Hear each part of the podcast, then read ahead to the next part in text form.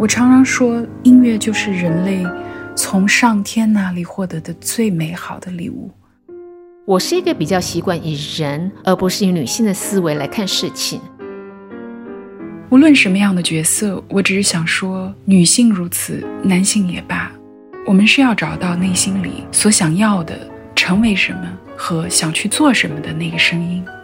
我真的觉得，直觉是一种对自己的经历或思考的评估，而从这个意义来说，也是一个从爱我的角度来表达自己的看法，给自己一个交代。瞧，我是庄慧佳，Della Chan，。欢迎你今天收听《Me, Myself and I》的第二集故事。都说每个女生都是一朵花，这可不是我自己说说而已哦。人类文明史上，花朵早已经与女性的气质联系在一起了。比如说，古希腊人经常带花冠来纪念女神，即使在今天，婚礼上也常常戴上花冠，作为生育和爱的象征。而唐朝李白。他在《长相思》中的一句“美人如花隔云端”，应该算是中国文坛上最早用直白而不是抽象的手法，把花朵比喻为美人的诗人。所以啊，每个女生都是一朵花，个个风情万种。我是这么觉得啊，温柔可人的女生可以是百合花，亭亭玉立的少女呢，可以是小铃兰，雍容华贵的女生可以是牡丹花。坚韧刚强的女生可以是腊梅花，在香水创意设计上，我们也可以用一种想象或是抽象的方式来形容一种花香。比如说，香奈儿专属调香师 Olivia Porsche，他就是用了格拉斯晚香月、茉莉、橙花、依兰依兰这四种白色花香来诠释 Gabrielle Chanel 加伯利尔香奈儿大胆、自由、奔放的天性精神。加伯利尔散发白色花束的香味，如同香奈儿专属调香师 Olivia Porch 所说的，仿若一曲香奈儿香水的合奏。嗯，是呀，香水闻起来有没有和谐的音乐性，一直是调香创意过程的重点。香水和音乐有很多的共通性。那么，我想你也和我一样好奇，从 Me 到 Myself 再到 I，钢琴家陈萨这种自我认知的过程是什么呢？你来听听，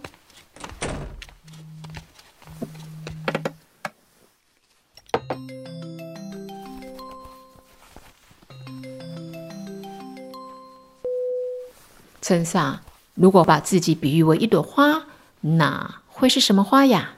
我都想不出来，霸王花好了，算了。如果要是我自己觉得的话，我觉得只可能是红玫瑰吧，因为它带刺。但是颜色也非常的饱和，有一种内在饱和感，这是我的感觉。不过我的最最亲密的朋友说我其实很像鸽子花，你见过吗？是一种白色的鸽子花。嗯，其实我真没见过呢。不过说真的，无论是饱和感十足的红玫瑰，还是低调婉约的白色鸽子花，我想你也没有那么在意。因为不喜欢标签，曾经我是不喜欢的，其实现在也一点都不喜欢，应该说是有一点抗拒。我并不理解标签这个定义它存在的必要性，但是后来可能理解了一些，我只是现在没有那么在意了，所以也就好像无所谓了。我想，可能这个转变是来自于。我去接受了我们不同的人在社会当中，一定会有对事物的不同的认知方式，这是转变。其他的，我仍然不喜欢标签，因为我不相信标签这么简单粗暴的这个形容是可以概括我如此丰富的人生和人性。对，那我当然也不会去对别人或者事情轻易的去贴标签，因为这是很不公平的事情。但是我通常会比较相信我的直觉，我对很多的事情或者说人，我会有非常强烈的第一直觉，我还蛮信那个的。啊哈，我其实也是一个相信直觉的人，不过通常凭直觉的做法会给人一种比较不好的印象哦，尤其是在西方发达的国家，过去几十年分析思考一直受到推崇和提倡。渐渐的，许多人开始认为，人类的思维已经从原始的、巫术的、宗教的，发展为分析的科学的思维。因此，他们觉得人类的直觉非常的不靠谱，甚至认为简直是异想天开。不过，老实说啊，我觉得这种态度其实是建立在对认知发展的错误迷失上。事实上，我真的觉得直觉是一种对自己的经历或思考的评估，而从这个意义来说，也是一个从爱我的角度来表达自己的看法，给自己一个交代。陈上，你出生在一个艺术之家，当时家庭还有社会文化环境带给你什么样的影响呢？我的爸爸妈妈是在当时应该算是非常文艺的青年吧，他们周围也有一圈伙伴。大家都把日子过得特别热闹，我是在一个很热络的环境里，自然而然的会觉得唱歌或者跳舞，或者是弹奏钢琴，也许某一个日落的下午为大家表演一个都是非常家常的事情。现在回想起来，如果拍成电影，可能很多场景都会别有一番风味的。那你的母亲是位芭蕾舞演员，那个时代的女性艺术家，她们成长的环境如何呢？我猜应该是比现在的成长环境要艰难很多吧。不过那个年代的人，尤其像我妈妈，似乎快乐是一件更简单的事情。嗯，与现在的妈妈相比哦，我们的妈妈生长环境虽然没有现在优渥，但是生活单纯，人的确也比较轻松快乐。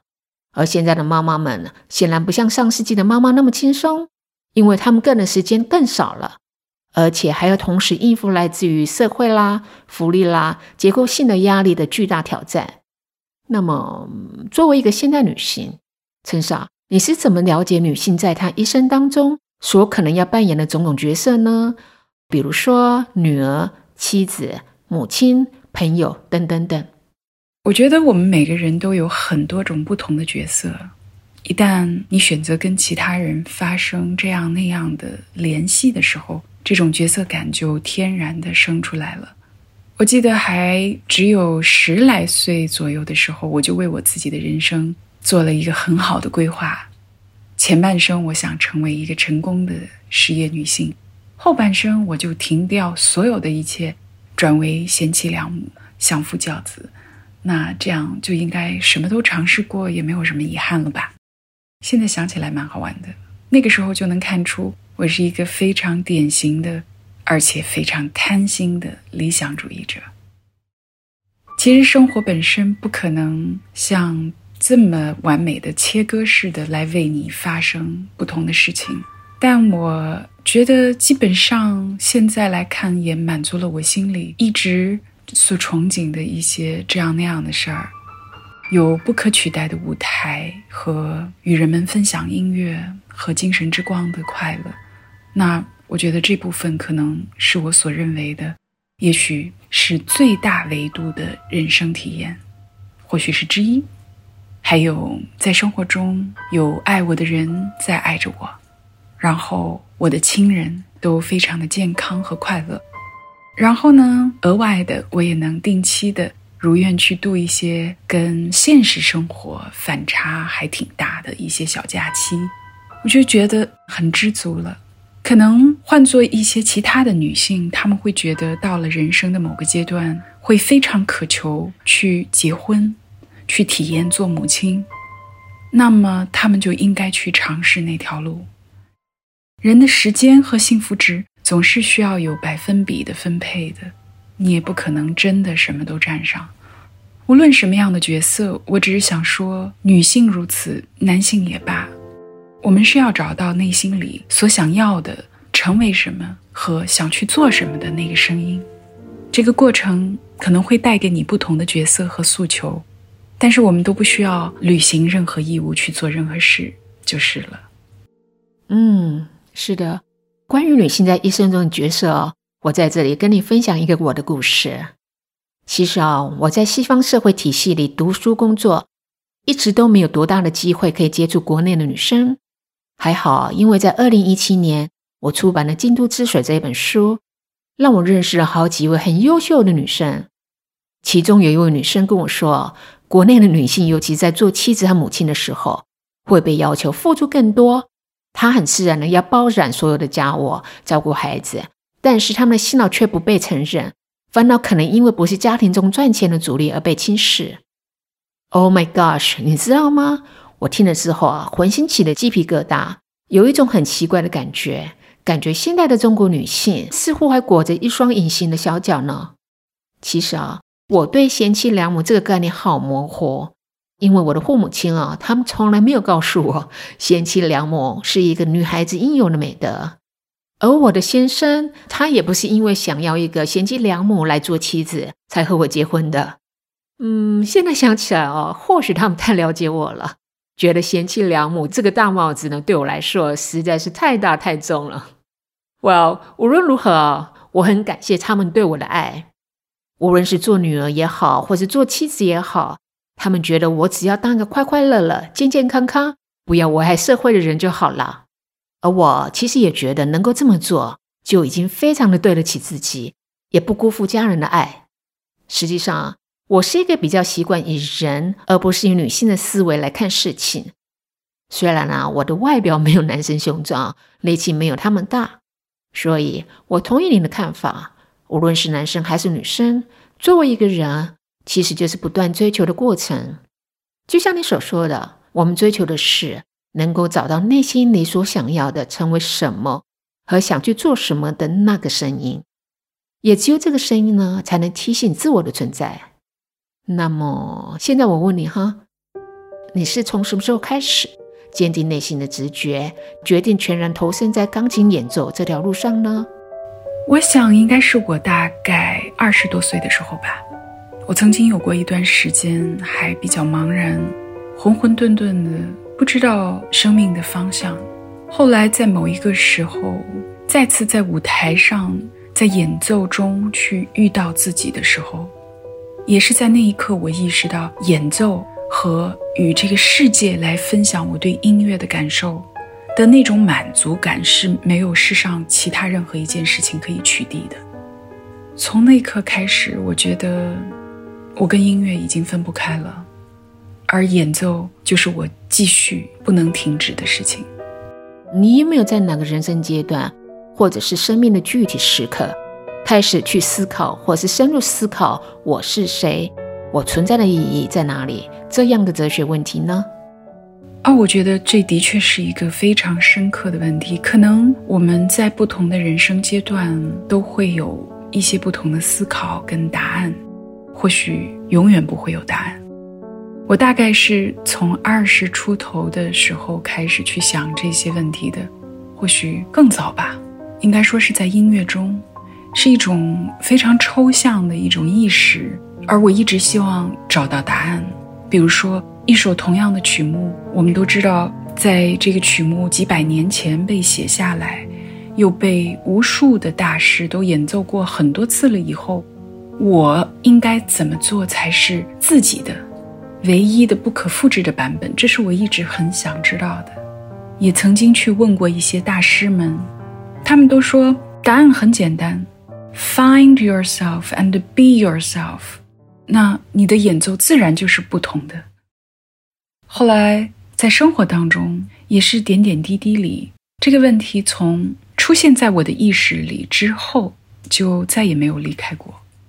我觉得我们生活当中也会遇到很多的不同的变故吧，他们都会多多少少映射我们关于存在的意义的这个相关层面的问题。当然，譬如说我们在感受和给予爱的时候，也会有一些 echo 这种回响，似乎也能回答一些。嗯，你说的 find yourself and be yourself，我特别的能够感同身受。这是一种对自我的探索，还有天性的解放。那么，你是从什么时候开始意识到这个 myself 呢？我要想一想。我觉得这个问题问得很好。我的童年就像打个比方说，像一匹训练有素的野马一样的，但是是自由自在的一个童年。应该说是只有我在练琴和完成家庭作业的时候，我需要去遵守我父亲给我的纪律性，在家里的纪律。其余的时候，我就是尽情的撒欢儿一样。所以对我来说，其实自由可能是我天性里本身有的。我不喜欢被约束，有一点小叛逆。而对于自我的这个探索，我觉得还是要说回到学习艺术的这条路上，让我受到延绵不断的指引，去探索或者说去寻找，一直去寻找这个真理的含义。当然，我相信，只有我们越接近这个真理的时候，这个 truth 的时候，所谓自由的这个维度，才有可能会被无限的拓展开来。我觉得是这样。好。你的童年像一匹训练有素的野马一样，而小时候的我有一个绰号叫做小猴子，因为我长得瘦小又古怪精灵，专门爱闹事。不过这么反骨的个性，居然在纽约上学的时候被我的自行设计 Typeface Design 的教授啊，像整蛊师一样给矫正过来了。自行设计在平面设计是一门最重要的功课，学生需要深入了解线条与空间的协和度还有美感。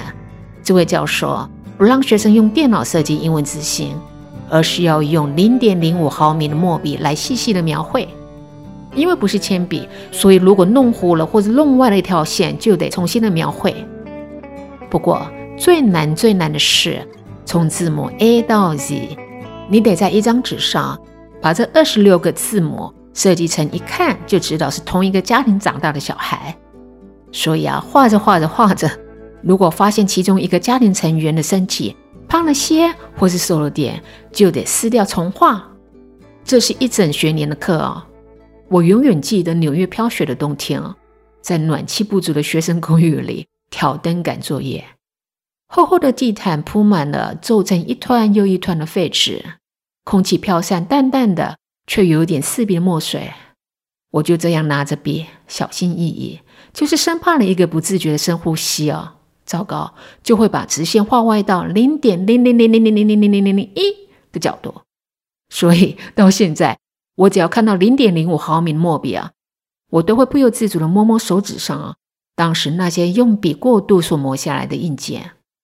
这堂课也的确磨练了我的个性哦，让我了解，虽然好的设计需要天马行空的想象，但是我们需要自律的精神还有态度，才能把想象完美的实现出来。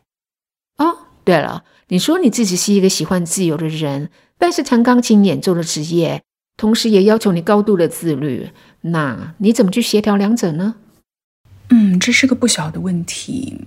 关于自由是什么，我们先要有更深层的理解跟感受，才能知道，当它与自律这两个字的概念并存的时候，可能并不一定是矛盾的。在你日常的习作和练习一段时间以后的某一个时刻，量变转为质变，然后你在键盘上的动作因为熟悉而不再约束你的思想和感受的时候，便会进入到一个甚至是不被自己干扰的一个空间和领域。那么在那一刻，就是会感受到一种纯然和自由。其实“自律”这个词我一向不是很喜欢，因为它太糟糕了。为什么呢？因为很明显它是带有一种压制感的，就好像你必须要在一个笼子里去遵从一种律法。这几个词都不是我很喜欢的词。也许结果是一样的，但是过程是完全不同的。这个过程需要一个足够强大的因，原因的因，来造就这个结果的果。你懂我意思吧？就是说我自律，是因为我为了得到其中的乐趣，我去追求某一种光芒，那么我才会去进入这个看起来像是自律的状态，就像是一个盒子，你在跨门要进去的时候，那你是揣着热情的，因为你知道进去了以后有什么好玩的在等着你。而音乐这个抽象的东西，或者说艺术。它莫名的从某个地方就临到我们的头上，通过我们，然后再通过钢琴发出的曼妙的音律，去进入、发散、连接，然后跟听众的世界产生共振。那钢琴是什么呢？它在其中其实只是一个载体，就像我这个人也一样，我也只是一个载体，作为生命体的存在，也是载体。你相信吗？当这样的共振产生的时候，就连他们心里的也许有一种孤独感，都会变得不是那么的孤独，因为他们被感受到了，他们的那一种感受有了回响，所以这是很温暖的一种感应。我常常说，音乐就是人类从上天那里获得的最美好的礼物。而说回来，当这一切都这样。自然而然，悄悄地被连接在一起，边界都被打开的时候，连“自由”二字都是不必要存在的。这是一种高于自由的状态，太美妙了。可能还是那个字最大吧，那就是爱。我这样说还比较清楚吧？嗯，了解。那你如何协调古典音乐演奏中的遵循还有创造，在经典作品中如何融入自我这两个字？关键词是遵循和创造，对吧？这又是一个更大更大的话题了。我觉得自古以来，可能没有一个人有绝对的答案，至今这个问题仍然是争论不休。起码是我自己并不知道确切的答案，一切都是有关于分寸感吧。这一种非常微妙的分寸感，你比如说，有一些人演奏出来什么都对，你挑不出毛病来，可是他就是不吸引我。内心的东西和个性里的那一种特质，是怎么样才能够很好的融入进作品？这是艺术本身所包含的一个 challenge。我们演奏家，所有的演奏家们都是二度演绎者。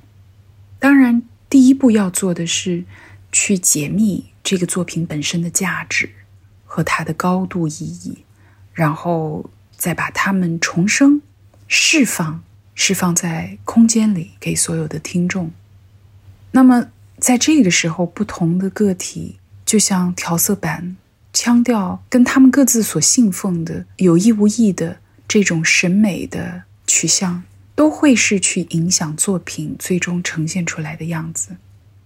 举个不太恰当的例子，就像是花，作曲家是花，而花粉是他们的作品。那我们呢，就像一些小蜜蜂，带着花粉飞来飞去，飞到很多听众的心里。但是，只是无法保证的是，这一颗种子是否真的在每一个人。心里开出来的花是一模一样的，这个我们也许永远不得而知。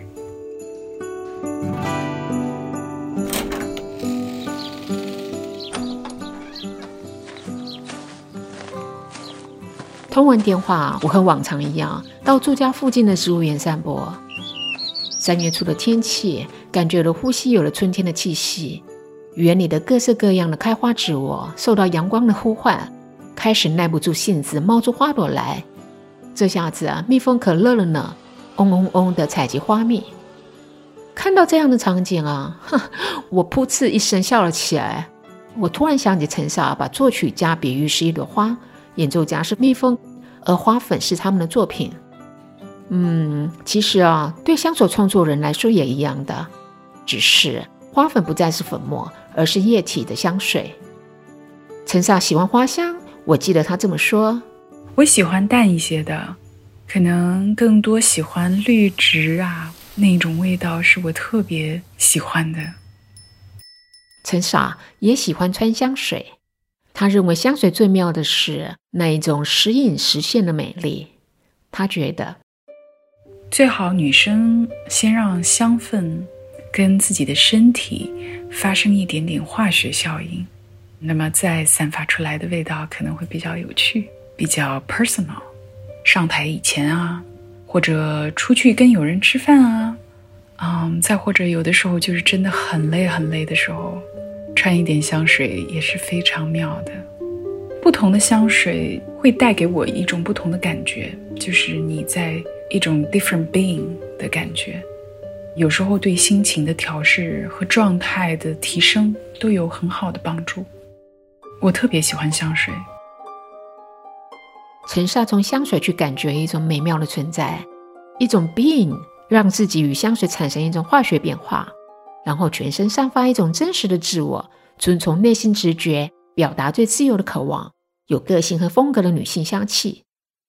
而这样的香气特质，也就是 Gabrielle Chanel 加伯利尔香奈儿的天性精神。这几天我一直在听着他演奏的德彪西二十四首钢琴前奏曲。哎，说到这里哦，你知道吗？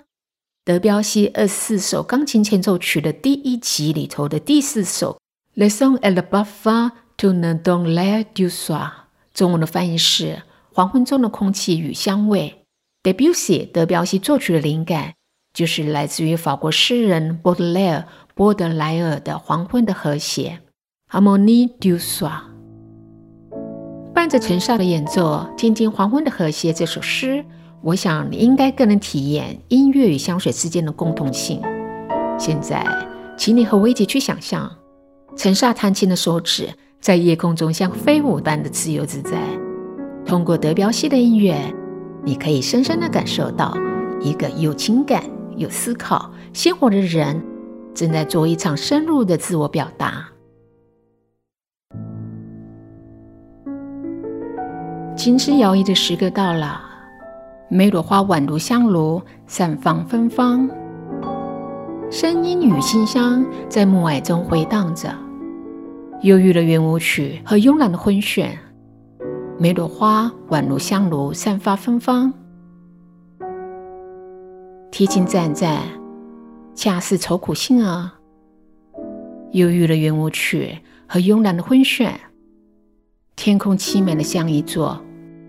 大祭坛。